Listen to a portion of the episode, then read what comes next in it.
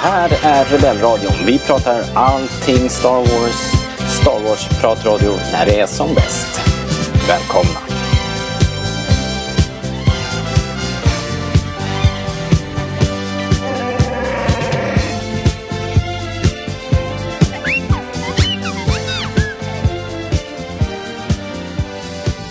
Du lyssnar på Rebellradion, svensk Star Wars-podcast i samarbete med Star Wars.se och jag som hälsar nya och gamla lyssnare välkomna heter Robert.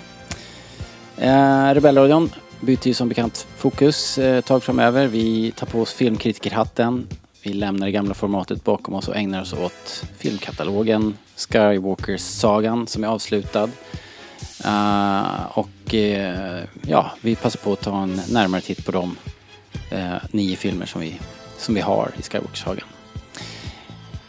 Och den här gången då, året är 1983. En liter mjölk kostar 3,65. Eh, Olof Palme är statsminister. Culture Club och Madness toppar listorna på radion. Och en epidemi plågar världen även under den här tiden. Eh, HIV skördar sitt första offer i Sverige. Kalla kriget pågår och en östtysk familj gör ett försök att fly med en hemgjord varmluftballong. Eh, Jipp.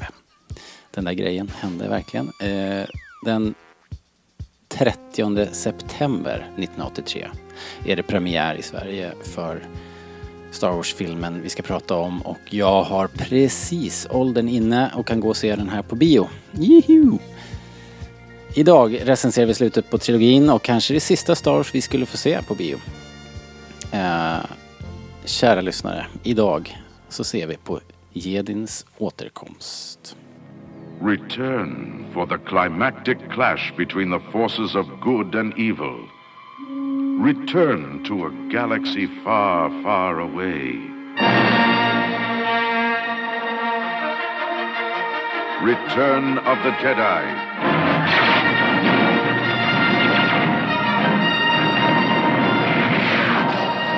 The next chapter in the continuing Star Wars saga. The battle for freedom rages on.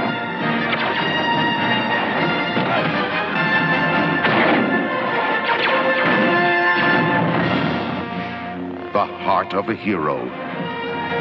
The courage of a rebel. The strength of a leader. The loyalty of comrades. The power of the Force. The cunning of the enemy.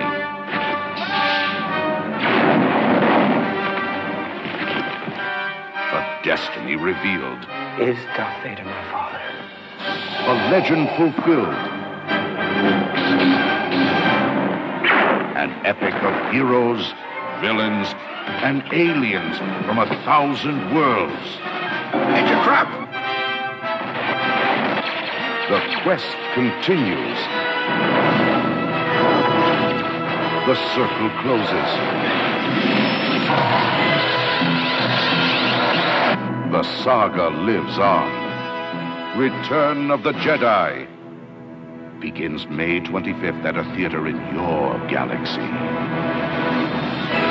Alright, eh, välkommen Linus. Eh, jag kallade dig för våran Star Wars-kompis sist. Jag vet inte om jag kan toppa det idag så vi, vi kör på det helt enkelt. Det var inte så jävla dumt. Och det sa jag ju där och då också i och för sig. Ja, Det var ju kul. Och tack förresten och hej. hej och Ska man välkommen. kanske börja med. Ja, Eh, här är jag i alla fall i vanlig ordning höll jag på att säga. ja, precis. Du är ju den här poddens motor kan vi säga. Eh, Ja. Och jag är bromsen. Jag är den som kommer med alla idéer och sen genomför du dem. Och så är jag med. It's my lot in life. Will this suffering never end? Eh, vi ska prata om den här rullen Jedins återkomst. När såg du den första gången? Det minns jag ju inte såklart. Nej, jag har okej. berättat det någon gång för, förr eh, i, i världen eller förr i Rebellradion att jag har inget minne av att jag inte har sett Star Wars. Eller jag minns liksom inte att åh, nu ska jag se Star Wars första gången. Utan så länge jag minns har jag, jag har ju Star Wars funnits på något sätt. Kan det varit, ja, Den har eh, alltid gått på tv hemma liksom med mamma och brorsan och sådär. Okej, så det var VHS varje version i någon variant? Jajamän. Ja. Eh, om och om igen. Och sen på bio Liksom, som alla här. 97? Nej, då var jag ett år så den såg inte jag. Ah, Fy fan vad du är ung. Jag lägger på nu. Men jag tror att min eh, storebror och min mor såg den om det är till någon tröst Robert. Jag har äldre släktingar. Om det Det är ju inte lika intressant faktiskt. Men, men okej, okej. folk såg den. Ehm, 30 september 83, 25 maj i USA. Så det var ju liksom i vanlig ordning på den tiden fick man ju vänta eh, ett tag. Vad blir det? Maj, Fan vad gött att det inte är så nu. april, maj, juni, Ugh. juli, augusti. Vad räknar jag nu? Räknar Nu du? räknar jag fel. Maj, Fyra mars. månader Ja, precis. Om du undrar. Ja, jag kan ju inte kalendern. Eh, tack. Eh, regi eh, Richard Marquand. Inte helt smidig produktion med honom vid rodret. Vi ska inte gå in så mycket på det här bakom scenerna. Men, men det kanske inte är någon större hemlighet för någon att Richard Marquand var inte så populär. Och eh, kändes lite grann som han tappade greppet över produktionen ett tag nästan där. Och George Lucas var ju ständigt på plats dessutom. Så att, eh, ja, delad regi kanske? Jag vet inte om det är sant men det har väl sagts eller lite efterhand eller det har väl setts lite på saken som så att Lucas anställde en regissör som han skulle kunna köra lite med. Eh, vem vet? Jag men, kommer inte ihåg det, eh, om det, om det sagt Å andra så. sidan, Det han blev är ju så. producent så att han får leva vad han vill antar jag. Men Ja. ja, ja han kunde regisserat själv också å andra sidan. Ja, eh, hur det nu var med det där. Han hade ju hela tiden problem med, med reglerna och eh, film, filmfacket i USA och sådär. Så han var ju tvungen att ha någon som inte var ansluten till facket och eh, Då hittade han en, en walesare, eller vad fan det var. tickarna. Jo, han var walesare va? Eh, ja, det kanske han är. Ja, han gick bort blott fyra år senare säger jag. Endast 49 år gammal. Ja, 87. Varför vet jag inte riktigt. bröstet hjärta Ja. säkert. Antagligen. Ja, eh, screenplay av George Lucas och Lawrence Kasdan. Ehm, den drog hem eh, lite priser, Oscars i alla fall, säkert många, många fler också, men prisad på Oscarsgalan för visual effects. Eh, Richard Edlund, Dennis Muren, Ken Ralston och Phil Tippett. Så det är väl som vanligt med Star Wars, den får, Det är ju sån special achievement, ska vi kanske säga då. eh, okej. Står det här på IMDB i alla fall, att det är en special achievement Mhm. award. Alright, okej, då fick de Eh. väl det för hela trilogin säkert liksom. Det verkar så. Phil Tippett. Japp. Sa du det? Vilken kille? Ja, jag sa det. Han, Ja. Han är ju stop motion eh, liksom. ja. Eh, och det, i den här filmen, det kan jag ju ta direkt, när, när jag såg den nu, alltså vilken...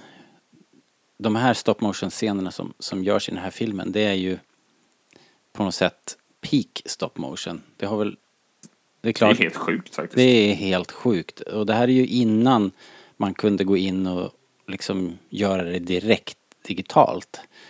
Så att eh, det måste man ju också tänka på. Att det här är ju old school men ändå liksom taget till den absoluta toppnivån. Eh, och, och det håller ju fortfarande i, i, i princip varenda scen. Det finns ju tycker jag väl några som, som känns stop motioniga men, men det är ju ändå bara charmigt tycker jag. Men, men det är klart att en, en som tittar på det här med helt fräscha ögon kanske tycker att okej, gammalt. Men, eh, men eh, en del scener är ju fortfarande bara helt perfekta tycker jag. Jag vet inte vad som var i övrigt som kom ut runt 83. Ja, men typ E.T. kom väl året innan och det här är väl Mm. fan så mycket ballare än E.T. Ja, Sen är också på större skala och det lite svårt att jämföra väl kanske de här actionscenerna. här, är ju, men- ja. Men jag menar det är mer imponerande, det är verkligen en helt annan skala här. Ja, E.T. är väl i jämförelsevis tämligen enkel att göra.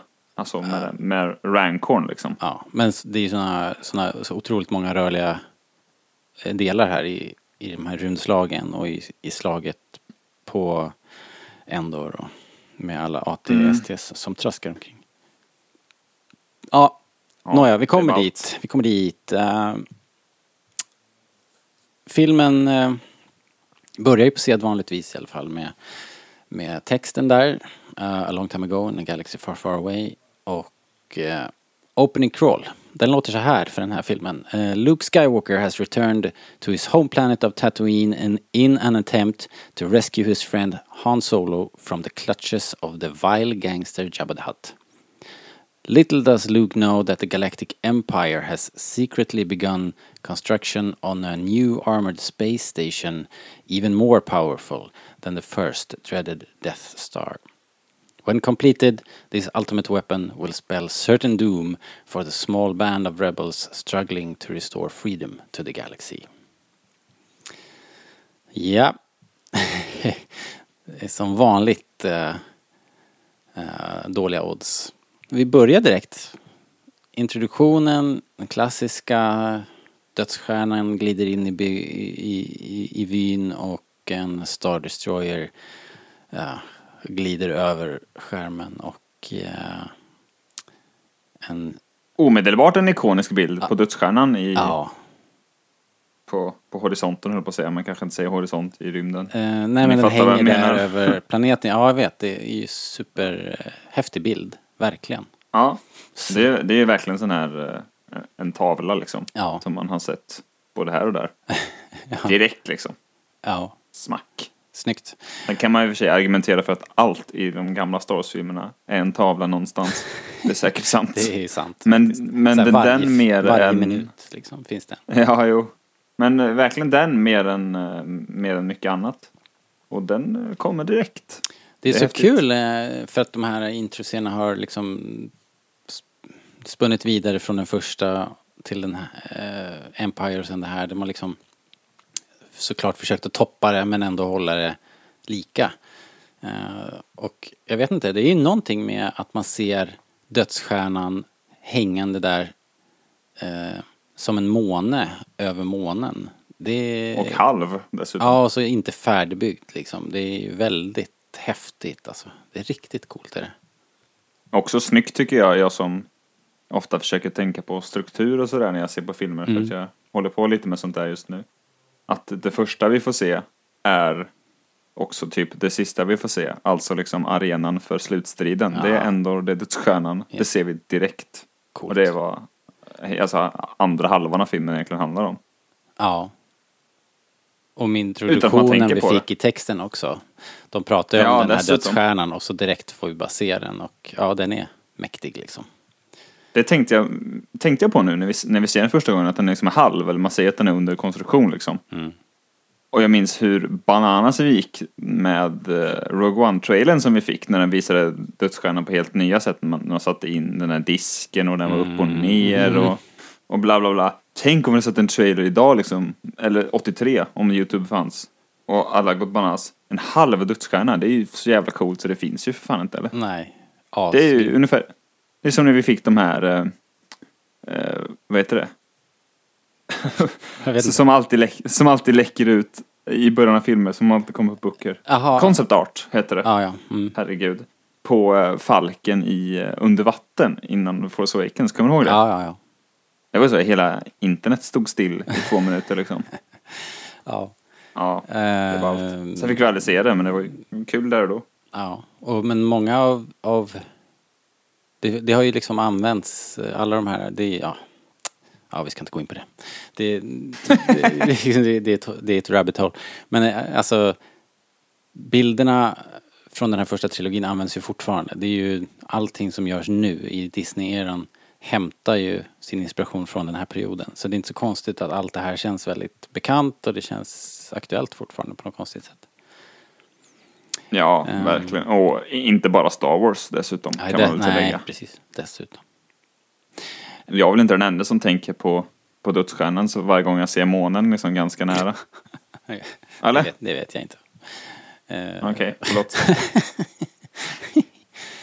jaha, Jag känner mig alltid som Krennic när han tittar upp på dödsstjärnan. Jaha. Jaha. Det är deppigt. Deppigt. Stackarn. Stackars Krennic. Um, Nåja. Eh, Vader gör entré. Och det här är ju hans bästa entré eh, någonsin. Det är otroligt mäktigt. Eh, eh, det är liksom den här entrén han eh, förtjänar på något sätt. det är ju pompa och ståt och, Och eh, plutonerna står i raka led uppställda. Och någon lismande eh, general kommer springande liksom. Precis så som man har tänkt att han är. Men jag kommer ihåg också att det här pratet om kejsaren här och, och eh, sådär. Man börjar ju ändå förstå att han är inte, han är inte högsta hönset, vilket ju är mäktigt. Men den slår ner lite, ännu mer, lite hårdare sen när, när kejsaren faktiskt dyker upp. Så vi kan återkomma till det kanske. Men ehm, här Det är väl ju- läskigt. Här är ju Vader ändå fortfarande en väldigt... Eh, han, han är ju verkligen den som eh, har befälet här och... och eh, vad heter han? Eh, Jor- Jorad heter han va? Jag tror det. Som ja, är det är han som pratar så fantastiskt fort och härligt. Ja, som har, som har befälet som, som är ansvarig där. Han är ju, blir livrädd. liksom. Eh, Det fortsätter att vara jobbigt att, att jobba för Imperiet. Men är, han, han är så himla bra tycker jag, skådisen där. The Empress coming here. Ja. We shall double Han pratar så jävla fort. Det tycker jag nästan är mest eh, fascinerande.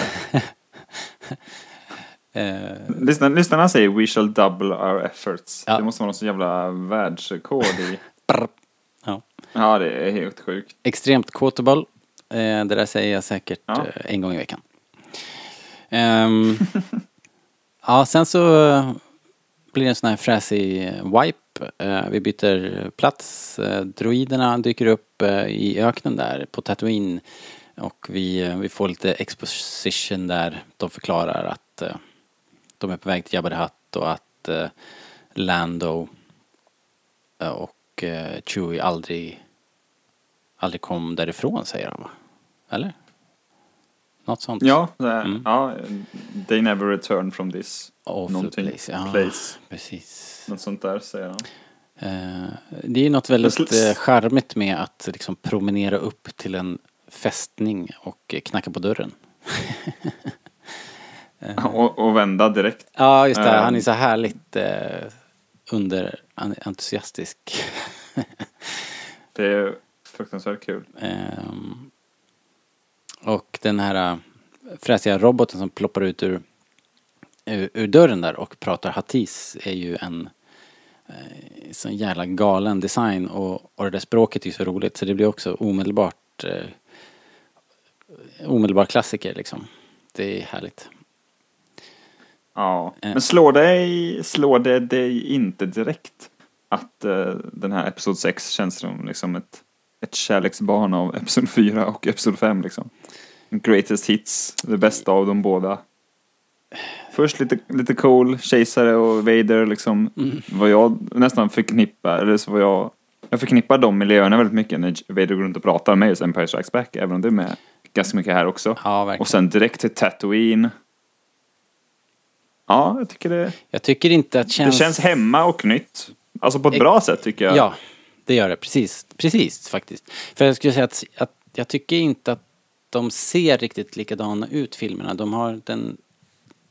Uh, Empire är så himla kall och blå i tonen och, och den här är varmare. Direkt liksom. Den, den har lite annan visuell um, look och jag tror att det har med, med temperaturen att göra. Även på Dödsstjärnan. Men Uh, jag har inte funderat på det så mycket idag när jag såg den men, men det är bara en känsla jag har här. Jag gillar, eh, eller jag, jag tänker på det också när, eh, när Vader anländer, alltså den scenen vi just pratade om. Mm. När han kliver ur den skytten där. Ja,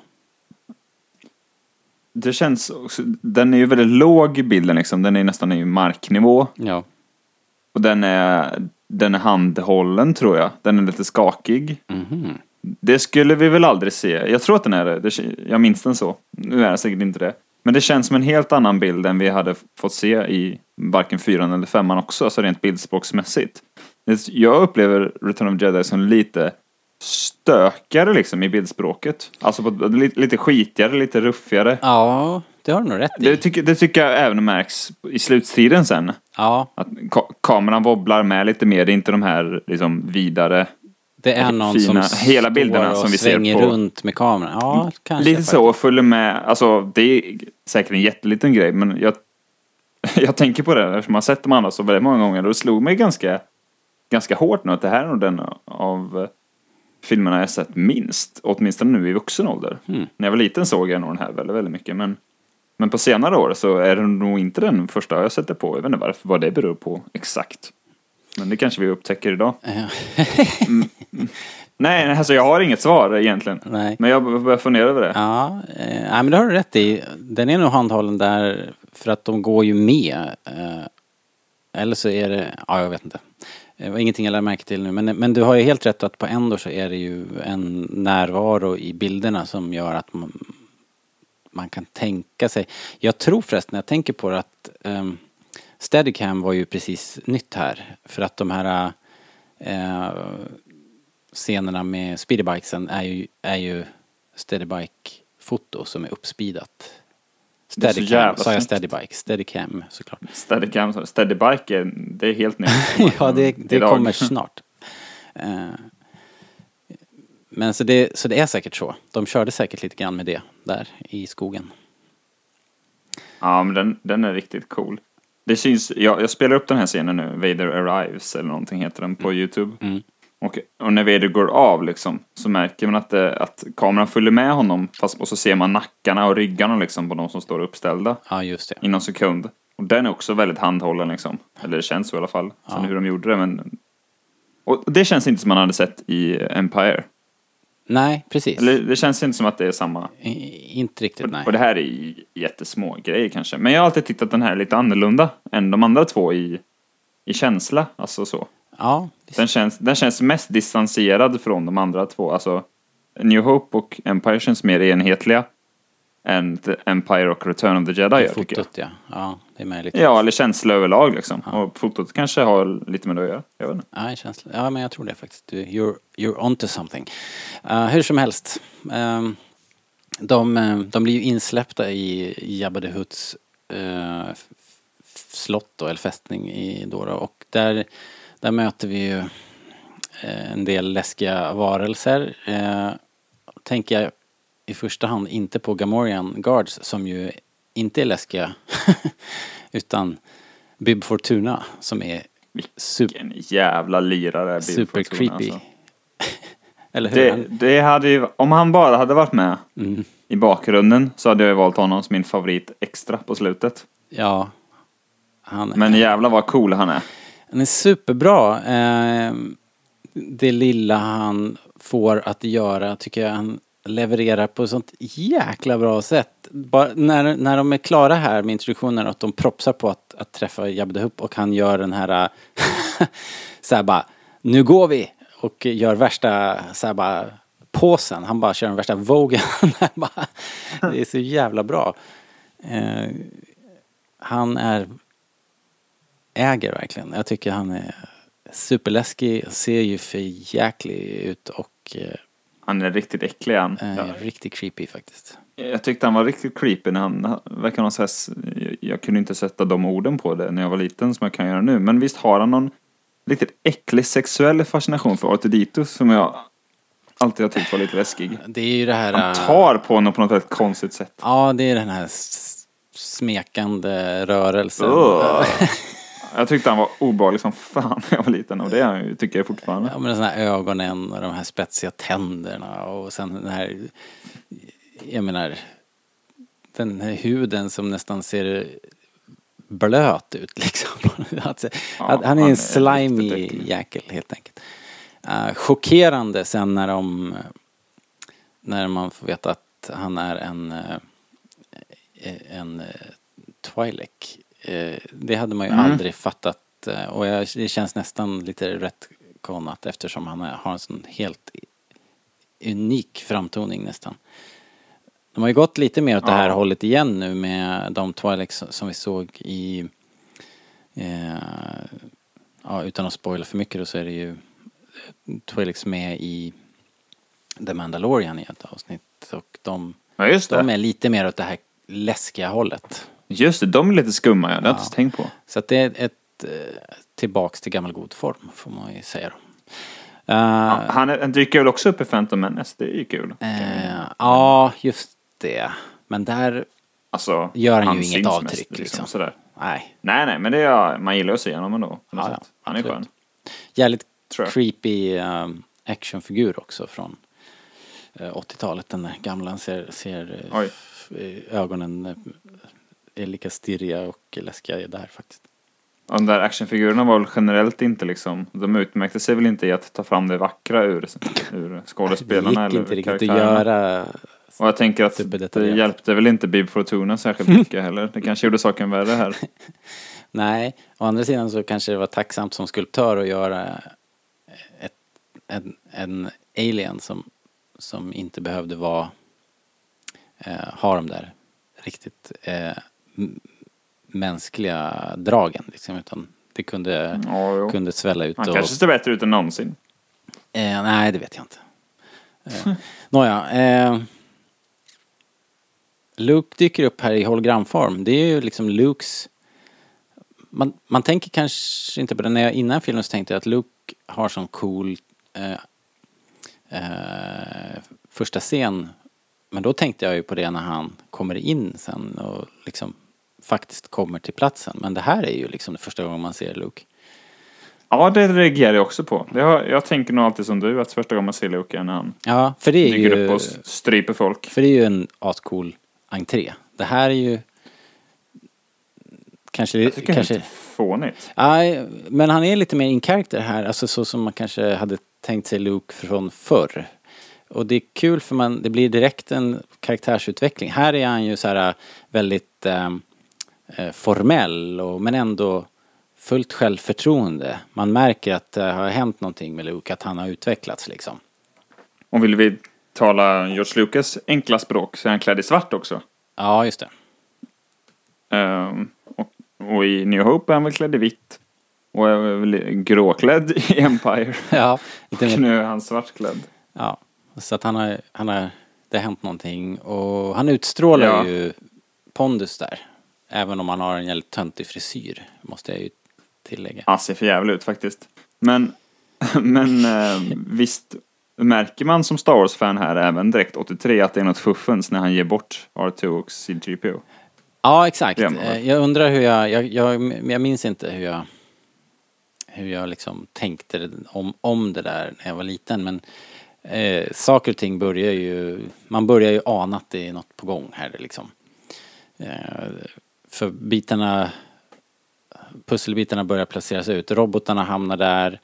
Eh, vi får se eh, Lando. Lando dyker upp eh, ungefär samtidigt som, som Chewbacca dyker upp som fånge till den här mystiska prisjägaren supercoola Bosch som, som ju blev en omedelbar favorit för mig faktiskt. Jag, eh, var en av de actionfigurerna jag fortfarande kommer ihåg att jag gick och plockade från peggen på väggen på stor och liten liksom. Så det var, det var stort. Menar du att du snodde den? Nej, skulle jag aldrig göra. Nej, jag vet det, men det bara lät lite så. Så jag tänkte att du skulle få klargöra det. Jag förstår. Nej, eh, jag har inte snattat några, några Star Wars-figurer. Men, eh, nej, det är en annan historia förresten. Skit i det. eh, Klipp bort det här. Bort. ja, precis. Timecode 4222. Eh, Nåja. ehm, Men hallå, fattar man att det är Leia tror du om man hade sett filmen? Jag har ingen aning. Nej, inte i det här läget. Det Man kan jag inte det? tänka mig. Det tror jag inte. Inte Okej. jag i alla fall. Jag är så skarp är inte jag. Men sen, lite senare när, när på, på, på natten när eh, den Bush smyger omkring, då kan man kanske börja ana att det är en eh, kvinna under masken. Bara man kan misstänka det på rörelseschemat. Det är klart inte helt, inte helt vattentätt teori såklart. Men, men att det är Leia, det, det var nog en twist för de flesta, tror jag. Det, är det måste vara nästan filmens coolaste entré av hjältarna liksom. Ja, om man säger så. Eller introduktioner. Han Solo säger ju som den är, den är inte cool, den är mer dramatisk. Ja, Men den är ju riktigt, eh, det är en sån, när man har väntat tre år från förra filmen Ja. och så dyker hon upp, då jublar man väl kan, kan jag tänka mig. Hon är ascool här. Hon ser ju liksom asgrym ut i, i sin eh, outfit och hjälmen. Uh, nej men det finns ju inget minus. Hon är ascool verkligen. En grej som jag bara måste säga, när hon smyger fram där. Har du sett att det sitter en Tauntaun-trofé på väggen bredvid Hans Solo?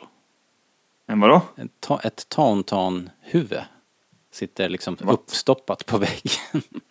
ja, jag, Jävla jag jabba. hade missat det, jag har aldrig sett vad jag vet. Väldigt kul. Eh, De kanske mår lite bättre i ettan på Tatooine. Ja, det vet jag inte. Ja, du, du menar att den här, just den här hade inte frusit ihjäl kanske? Men död var den ju. Nej. Ja, jo, men de kanske gillar att vara på Tatooine mer egentligen. Man undrar lite. Det här eh, Det har jag aldrig noterat, men nu ser jag det ju nu när jag googlar. spridningen av eh, flora och fauna i Star Wars-universumet är ju besynnerlig faktiskt. Nåja. Eh, Solo tinar ju upp här. Det är, här är väl filmens mest tveksamma specialeffekt eh, faktiskt. Eh, jag, tycker, Jag tycker den är faktiskt ganska cool. jag tycker det ser så konstigt ut alltså. Alltså, vi kan ju diskutera liksom de tekniska bitarna av det. Men jag tycker att själva grejen är rätt, alltså så här, hur han faktiskt tinar upp, att den blir röd och sen så spricker det igen. Det tycker jag ser rätt coolt ut. Det blir också så här, ja vänta, vad fan är karbonit egentligen? ja, ja. Men, men det tycker jag är rätt ballt. ja, man får tycka olika. vet- Ja, nej. Håll med. Nej, men sen, sen vet jag inte, det kanske inte är den effekten som håller bäst rent tekniskt. Det kan jag nog hålla med om. Ja. Men eh, själv, själva processen är rätt cool, eller? Ja, jag tycker att det funkar ju. Konceptet är ju kanon och jag gillar ju verkligen att han kommer ut och helt eh, så här eh, inte funkar riktigt och han är blind och, och liksom är så här chockskadad och det, det är Han har bra. gått upp i vikt. Och, Blivit fem år äldre på tre år liksom. ja, Men, visst är det svårt. men det är så det blir när man är frusen i Så det carbonite. det karbonit gör. Ja, just det. Okej. Det är inte en lösning för långa transporter i rymden eftersom man åldras snabbare än, än annars. Säg det till Clone Wars. Eh, ja, hur som helst så det där skiter sig direkt. De blir fångade eh, och ehm, en fin scen tycker jag med när Han Solo återförenas med Chewbacca i, i källarvalven. ja, när han tar hand om dem där. Ja, han får en stor Wookie-kram liksom. Ja. Det är faktiskt riktigt fint. Fina kompisar. Eh, väldigt härligt. Här får vi också lite bra så här eh, exposition. Ja. Ah, Luke är galen. A Jedi Knight. ja. Delusions of grandeur. Ja, det är skitkul. Ja, faktiskt.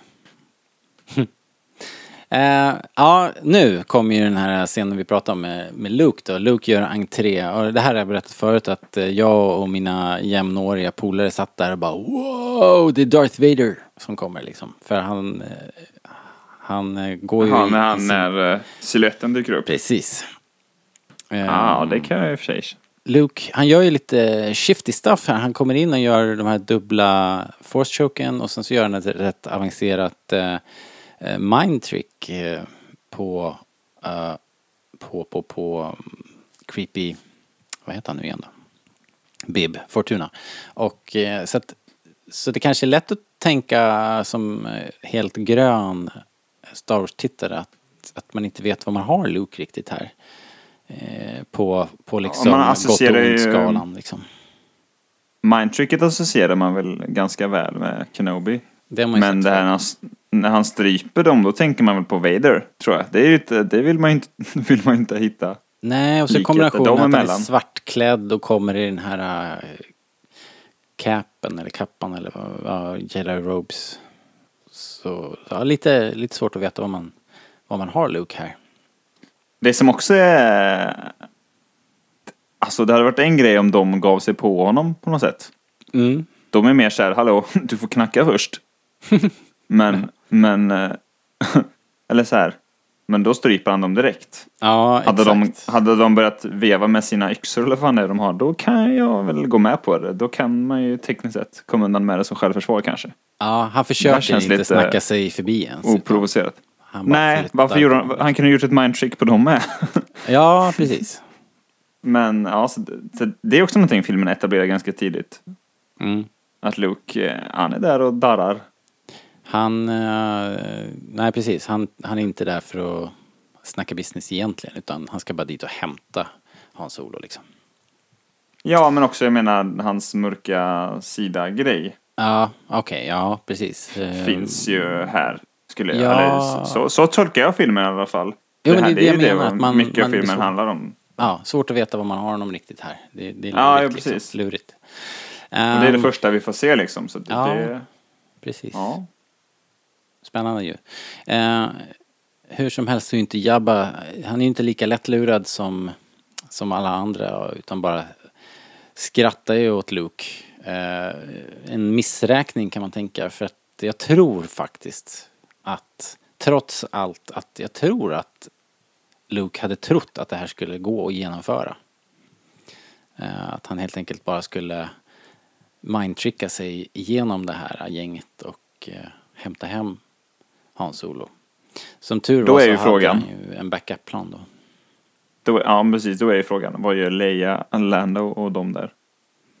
Ja, precis. Ehm, de är väl backup-planen det kanske? måste vara backup-planen då.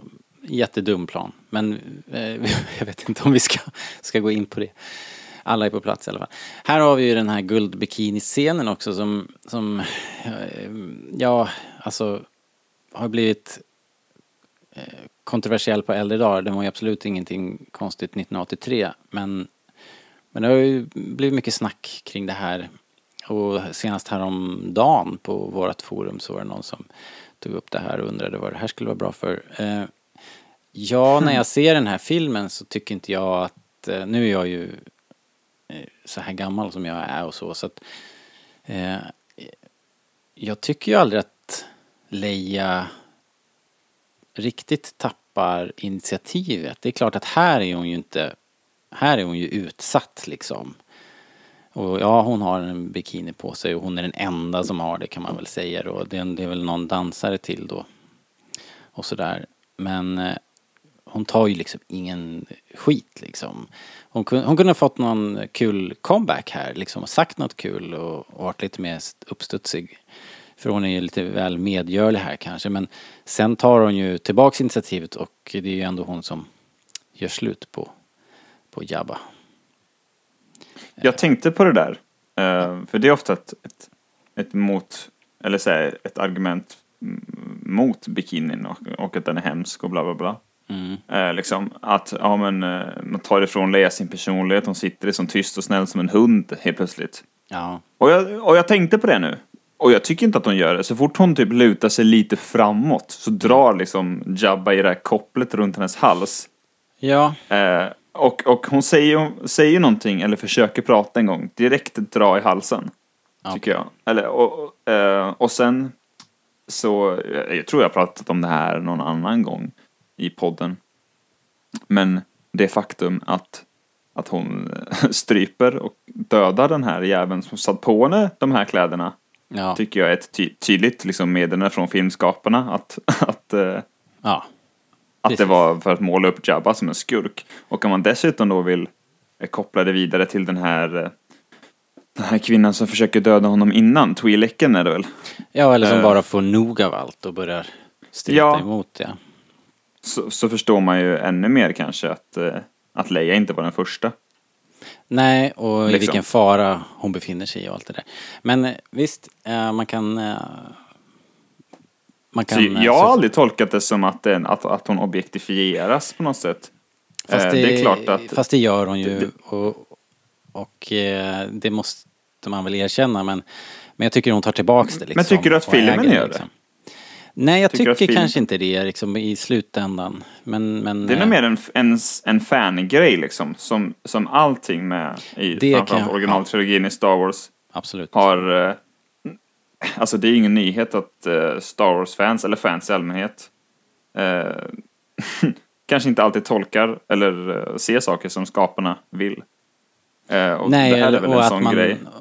Ja, och att man tar det här, eh, den här bilden som en och, och liksom eh, gör reproduktioner som är betydligt värre liksom och, och verkligen liksom eh, smutsar ner Leia liksom på i andra medier och i andra, i serier och i bilder och, och sådär. Så det, jag tycker i filmen tycker jag inte att det är eh, är så hemskt om jag ska vara ärlig. Utan jag, jag tycker det, det, det är det är på okej-skalan i alla fall. Men, eh, men som sagt, jag eh, jag tänker inte döpa någon någon guldbikinikulle idag.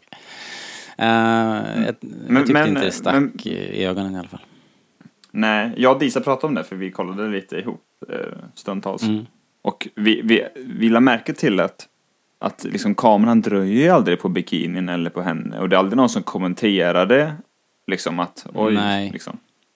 här sitter du. Eller, eller det är aldrig någon som alltså, säger att hon, eh, alltså anmärker på hur hon ser ut. Och det är aldrig någon som blir så här obekväm. Det känns som att hade det varit en modern film så hade någon liksom så här blivit obekväm av att träffa henne. Eller så hade, hade Hans Solo sagt senare Åh, hade du på dig det, det där när jag var blind? Missade jag det? Typ. Eh, Ja. och, och sådana grejer. Och det känns, för att det kommenteras aldrig som något sexigt. Eller, eh, Nej, precis. eller så.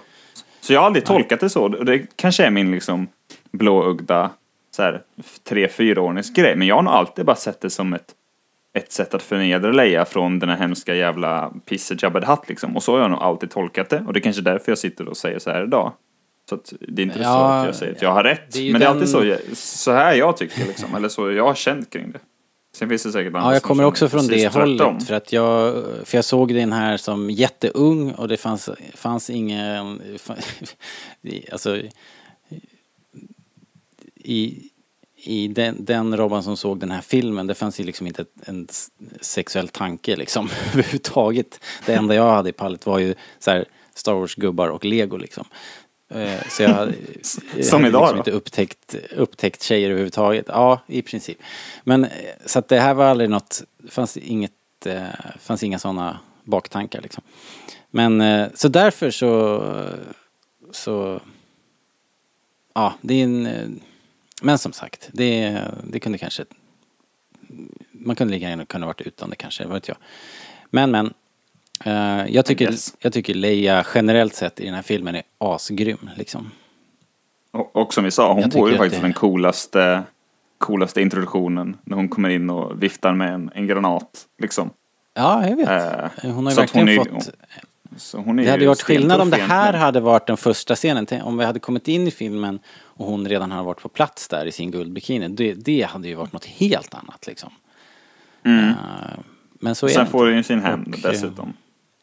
Ja, och den, eh, den, de scenerna är fan ascoola, måste jag säga. Det är så Mm. jävla bra. Eh, och eh, Carrie Fisher är grym i de scenerna faktiskt. Det här, är nästan den, ja, det här är nästan den filmen där Leia har alltså störst eh, liksom, kommando. Hon räddar liksom Han Solo sen. Ja, Eh, i- på- dels genom att eh, snacka med ewokerna. Så här, nej, nej, det är mina kompisar. Men också senare när hon skjuter, när de vänder på I love you I know-grejen liksom. Ja. Eh, så jag tycker Leia är liksom mer i förgrunden här än i någon av de tidigare filmerna, skulle jag nog vilja säga. Det, jag håller med. Jag håller verkligen med. Ehm, det som händer härnäst nu är också filmhistoria. Luke börjar ju ställa krav här och ehm, eh, går, eh, går ju i eh, fällan. Han eh, ställer sig på falluckan och eh, de skickar ner honom till eh, Rancorn. Eh, och det här eh, med Rancorn, de scenerna, eh, hela, hela scenen med när Rancorn tar den här eh, vakten som trillar ner, eh, mumsar i sig den, vänder sig om och blänger på Luke. Jag tycker det är så fruktansvärt bra och så jäkla trovärdigt liksom. Jag tycker specialeffekterna är helt fantastiska. Och sen efterspelet när Rankon dör, det är ju genialiskt eh, filmberättande tycker jag. Eh, för det blir en vändning där eh, som är så helt oväntad liksom. Med Hussen skötaren som, som blir så ledsen och den här ynkliga, helt plötsligt, monstret är ynkligt, den ligger där och dör. Gnyr som Ja, en det är så hund jäkla- typ. Ja, det, man tycker ju synd om den. Direkt liksom. Mm. Från att ha varit bland det läskigaste man har sett så är det helt plötsligt bara, nej. liksom. det är, jag tycker det är helt otroligt bra. Fantastiskt bra. Ehm, Det här, det här pratade vi också om, att det, det är så jävla bra. Jag, jag babblade ganska mycket om det i vår New Hope-podd liksom.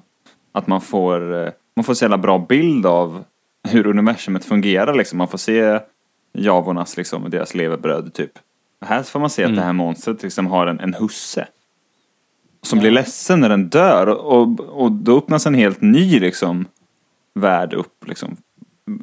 Liksom, Ja. liksom, liksom. Ja, är allt jag säger. Men, men Ja. jag vet inte. Det är inget konkret jag förstår, men jag får en helt ny inblick i liksom galaxen eller så här dag till dag-livet på något sätt. Och det, det blir rikare och de är ju, framstår ju som Ja, verkliga verkligen. personer de här. Så det är ju så jävla Exakt. nice. Det här monstret hade jag aldrig haft en gråtande husse i en Marvel-film. Och, och då säger jag inte att Marvel-filmerna är sämre. Men det, det här, jag säger nog bara varför jag tycker om Star Wars mer än Marvel. Och det här är en aspekt. Jag, jag tycker det känns så jävla äkta liksom. När Malakili Ja. kommer och är jätteledsen. Eller hur? Istället för att ha liksom att, att Luke triumferar och stirrar upp mot Jabba the Hutt och bara ah, kom då, du kan inte döda mig. Så kommer han istället och gråter. Ja. Det är ju helt tvärtom. Ja, det är verkligen det. Det är en sån schysst twist och jag tänker att det är det som gör universumet så här rikt att vi vill, vi som fans har, har gått hem och skrivit klart berättelsen om eh, hur, eh, hur de- den här Malkili och, och monstret träffades. Det finns ju fanfilmer och historier och serier och liksom eh, man vill veta Mm. Ja, det är allt. coolt som liksom. fan. Ja, det är riktigt grymt. För det här Eh, lockar verkligen till att veta mer. ja, ja, det är precis. Det är bra. Ja, vi måste... Vi har hoppat över det fantastiska musiknumret förresten. Vill du säga något om det? Ja, just det. Det är intressant. Eh, Du tänker på Lab till Je- Neck. Jedi Rocks. Som Ja, heter sedermera. Jedi Rocks. Ja, vilken version såg du? Du kör... Blu-ray-varianterna. Blu-ray-utgåvan, De, ja. de som är, är kanon så att säga. Just det. Utan att vara originalen. Jag eh, skojade till det och tog fram en DVD. Så jag körde den här gången faktiskt. eh, Den, jag kommer inte ihåg när den här kom ut. Men någon gång i början av 2000-talet. Det är en eh, två, två skivers eh, limited edition DVD. Och på den så finns det en DVD med eh, en scan av laserdiskversionen. Och där, så det är inga specialeffekter. Och då, då ligger det här gamla musiknumret kvar. Det som liksom jag såg på bio en gång i världen som heter Laptinek. Det är, nog det, det är ju det jag är uppvuxen med också. Alltså det är väl VHS-varianten. Ja, precis. Och jag, även, jag har även den där DVDn tror jag någonstans. Eller om den står hos min mamma kanske. Uh, alltså jag minns att jag varit chockad när, jag, när vi fick den här fantastiska Blu-ray-boxen. Så bara, vänta. Fast du lär ju ha sett den då. Nej, ja, det gjorde du inte förstås. Den, den Jedi Rock kom ju då med Special Edition 97. Så att den, folk hade ju haft chans att se den på bio och sådär. Ja, men då, då måste vi haft en gammal VHS hemma då. För jag har sett den där Ja. gamla varianten också. Jo, men absolut. båda. Säkert. Den hade ju eventuellt gått på tv och den fanns ju som hyrfilm och sådär. Ja, Åtminstone. okej. Då är det där sett Den gick att köpa också förresten. Innan ju 97 kom ju, kommer de ut i de här eh, eh, widescreen-boxarna och sådär. Så att Okej. de fanns. Hur som helst. Eller så kanske jag bara fått för mig att jag är uppvuxen med den andra, men jag tror att jag är det. Nej, jag tror, har man en gång hört Lopp till Neck då kommer man ihåg det. Eh, Hur stavas det? Fantastiskt nummer. Eh, jag tror det är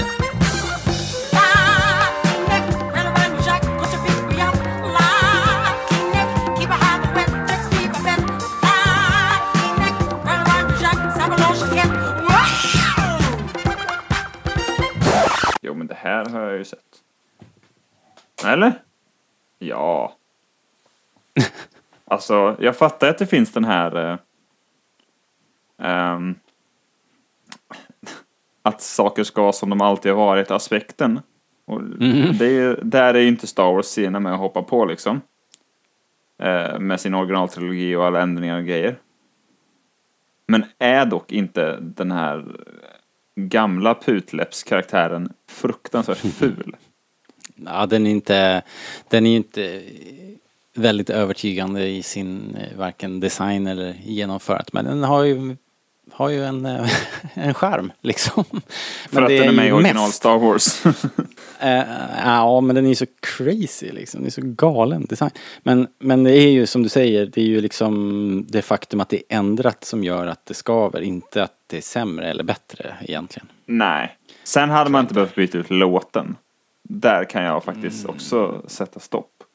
Nej, det tycker Men, inte vi eh, som fans. Men jag vet att George var, var liksom aldrig nöjd. Att det där, till slut så blev det bara den där låten för att de hade inte fått fram något annat liksom. Och han var väl aldrig nöjd Mm. med det. Och det är, det är ju så han funkar liksom. Sen skiter han ju i vad, vad, vad liksom fansen har hamrat in då under så många år.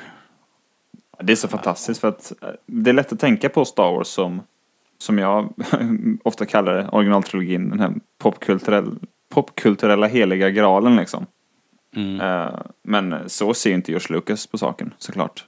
verkligen inte. Det är ju, eh, och det är spännande och sen så tror jag att genom åren har det vuxit fram en liten sida av George där han gillar att jävlas med fansen. Och det får vi se ett superexempel på på slutet när vi hör We are free ja, just på Naboo väldigt tydligt. Och han vet nog vad han gör tror jag. Ja, jag tror det också. Ja, Jag såg inte den versionen nu men du... It ja, ja men det, me det, now. det, är, det är väldigt kul. Men eh, alltså generellt sett har jag ingenting emot att man eh, fixar lite effekter faktiskt. Eh, nej, nej. Eh, men han gick ju kanske lite, lite långt i vissa avseenden då. Eh, också- död får i alla fall konsekvenser för våra hjältar här. De... Ja, eh, Jabba blir arg helt enkelt och dömer dem på stående fot eh, till döden. Eh, eh, både omedelbart och med extrem fördröjning eftersom de ska ruttna i tusen år i The Sarlacc Pit of Carcoon. Ehm, här kommer ju scenerna på Jabba Sailbarge som vi hade med i våran adventskalender så att ni vet vad vi tycker om det här. Det här är ju en eh, av många eh, magiska eh, liksom fighter och, och scener och rent eh, stilistiskt eh, filmhistoria. Jag vet inte hur man ska beskriva det. Det här när stämningen byggs upp runt det här eh, The Bit of Carcoon, musiken, eh, eh, spänningen och sen när det bara drar igång och Luke gör en, den här flippen på, på brädan, fångar ljussabeln och sen bara rockar loss som vi aldrig har sett det förut liksom. Eh, Det här, är- det här ser man ju verkligen i George Lucas, vilken, vilken, väldigt, vilken skiner igenom väldigt mycket i, eh, i No Hope. Och inte lika mycket i Empire, men det finns där också. Men här ser man verkligen fascinationen för eh, Errol Flynn och gamla äventyrsfilmer. Det här är Äventyrsfilm, ja. ja. Och Liksom, vad jag här är, tänkte ju, det när det här är en piratfilm liksom, helt plötsligt. Ja, ja. Men hela den här filmen, vi är ju 30 minuter in i filmen här när det här händer och, och hittills har det ju bara varit ett, ett långt äventyr. Ett, ett, eh, det, Och en är så här, vi, ska, vi ska in i, vi ska in i, eh, i rövarkulan och eh, rädda våra kompisar liksom. Det är ju, det är ju ingenting som för liksom Star Wars-sagan eller Skywalker-sagan framåt alls. Utan det är bara så här bara kul äventyr. Den, har, den har verkligen ingenting med någonting att göra. Alltså Nej, vi får inte ens... riktigt. Och det är inte ens så att den, alltså subtilt eller i farten, etablerar saker som, som, som vi plockar upp senare. det är som att säga James Bond-intro, fast hela första akten istället. Eller så här, Ja, typ. Faktiskt. Det är ju det. Det är ju- Och, det, och jag tror att det är det som Ja. JJ försöker fånga i, i The Rise of Skywalker med hela det här äventyret när de letar efter eh, när de hittar Lando och de hittar den här kniven i och, och liksom det är ju det är ju skattjakt liksom. Den aspekten av Rise of Skywalker tycker jag är en av de aspekter som funkar allra bäst. Alltså Indiana Jones-filmen i, i filmen. Det är väldigt eh, lustfyllt och skojigt liksom. Det, frukt, det tycker jag är fruktansvärt bra i Rise of Skywalker. Det är ju bättre gjort i Jag- den här jag gillar filmen, filmen men det är ju bra i Ja. den filmen också liksom. Ehm, så det är bara good old fun. Och eh, ja, Boba Fett dyker upp och dör. Dyker upp och dyker ner. dyker upp och dyker ner. Eh, det är raskt överstökat. Chewie blir Bland skjuten i benet här. Det var någonting som kom upp på våran så här trivia... What? Ja, jag vet. Det kom en trivia-fråga på våran trivia extravaganza för något år sedan. När, eh, och då visade det sig att eh, svaret på frågan att det var Chewie som blev skjuten. Och vi bara, va? Kan det här stämma? Det är ju så här, trivial pursuit, det är alltid fel på frågorna. Så vi började googla runt där och kolla på klipp och grejer. Och mycket riktigt, Chewie blir skjuten i benet. Och sitter och skriker När och blöder. På, det är det första som händer nästan när det kommer någon lirare och sätter upp en kanon på Sailbarsen och börjar skjuta ner på den här lilla Den som Luke hoppar och... Ja, där, där Han och Lando och Chewie befinner sig. Och det första som händer är att uh, Chewie blir skjuten, men det är lite off-screen. Man hör bara hur han skriker och Han, skri han tjoar liksom uh, så här, Chewie, are you alright eller någonting. Och sen så ser man ett snabbt klipp, klipp där Chewie sitter och håller sig om benet och det är blod. Det går så fort bara. Men uh, så är det. Jag vet. Det är helt Där. sjukt. Ja, ja där! What? What? Ja, eh, så att det är blodvite. Eh, och Tänk att ha sett en film typ 150 gånger och aldrig ens noterat det här. Samma här, det var en chock för oss Shit allihop. vad dum man är. I alla fall, och sen så eh, kraschar Boba Fett och Leia gör processen kort med Jabba the Hutt och blir då The Hutt Slayer som hon nu kallas numera i kanon tror jag faktiskt. Va? Ehm, Gör hon? Eh, ja, är inte den Eller, här... eller, inte, inte det är klart här, hon gör, men det har jag aldrig tänkt på. Jo, i... eh, Vad heter den boken? Det kom en Leia-bok som jag tror tillhör den nya kanon. Bloodlines Bloodlines, ja. kom det någon som hette. Just det. Och i den så myntas det här. Jävligt coolt. Så att hon får liksom ett rykte efter det här. Det är rätt coolt. Jag vet Ehm. inte hur jag skulle vilja att min politiska ledare kallades för The Hutt Slayer. Och men om, om eh, Stefan Löfven kallades för det eh, i den undre världen så hade det varit okej. Okej då. Eller, jag vet inte. jag vet inte om...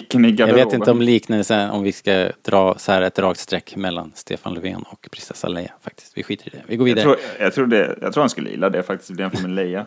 Tror du inte det? Att Löfven skulle göra ja, men tvärtom. Ja. Ja, ja kanske. Ja, tvärtom. Det är Carrie Fisher, vet jag inte.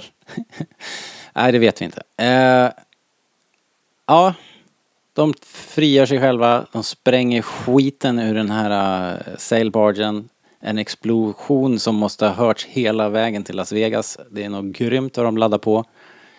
Eh, ute i öknen där. Ja men okej hör du Linus, nu har vi snackat. Eh, nu är vi väl ungefär halvvägs här. Vi har eh, hållit på och Eller babblat en i tredjedel. babblat i, i en, eh, en timme eller så. Eh, Så det, är väl, det här är väl så bra, eh, liksom ett, ett lika bra ställe som någonstans att, att helt enkelt sätta en pinne i den här granaten som de säger och spara Säger resten. Ja, jag vet inte, det är nog amerikanskt. Eh, och, så, och så fortsätter vi, vi får göra en two-parter, det, blir ju, det här blir på tok för långt liksom. Det här borde vi faktiskt ha gjort redan, redan förra gången. Men eh, ja, men vi lär oss sakta liksom. Men säkert. Så att eh, vi, vi, eh, vi gör en two-parter av det här. Och så får ni komma tillbaks och lyssna på resten om en vecka kan vi väl säga då. Så hinner ni med. Så tack för ikväll Linus. Alltid kul att prata Star Wars och att prata eh, Return of the Jedi har ju faktiskt varit eh, helt makalöst kul. Det är ju en, det är ju helt klart en favorit. Eh, det är svårt att inte eh, prata en timme om Jabba the Hutt faktiskt. Ja, men det, det bästa är vi har ju över halva filmen kvar. Men Yes. förmodligen, förhoppningsvis har vi inte två lika långa poddar till. Nej. Men, men det får vi se. Ja, återstår att se. Återstår att se. Ja men då så, då tackar vi för idag och eh, säger hej hej och så ses vi om en vecka. Ha det så bra! Hej då!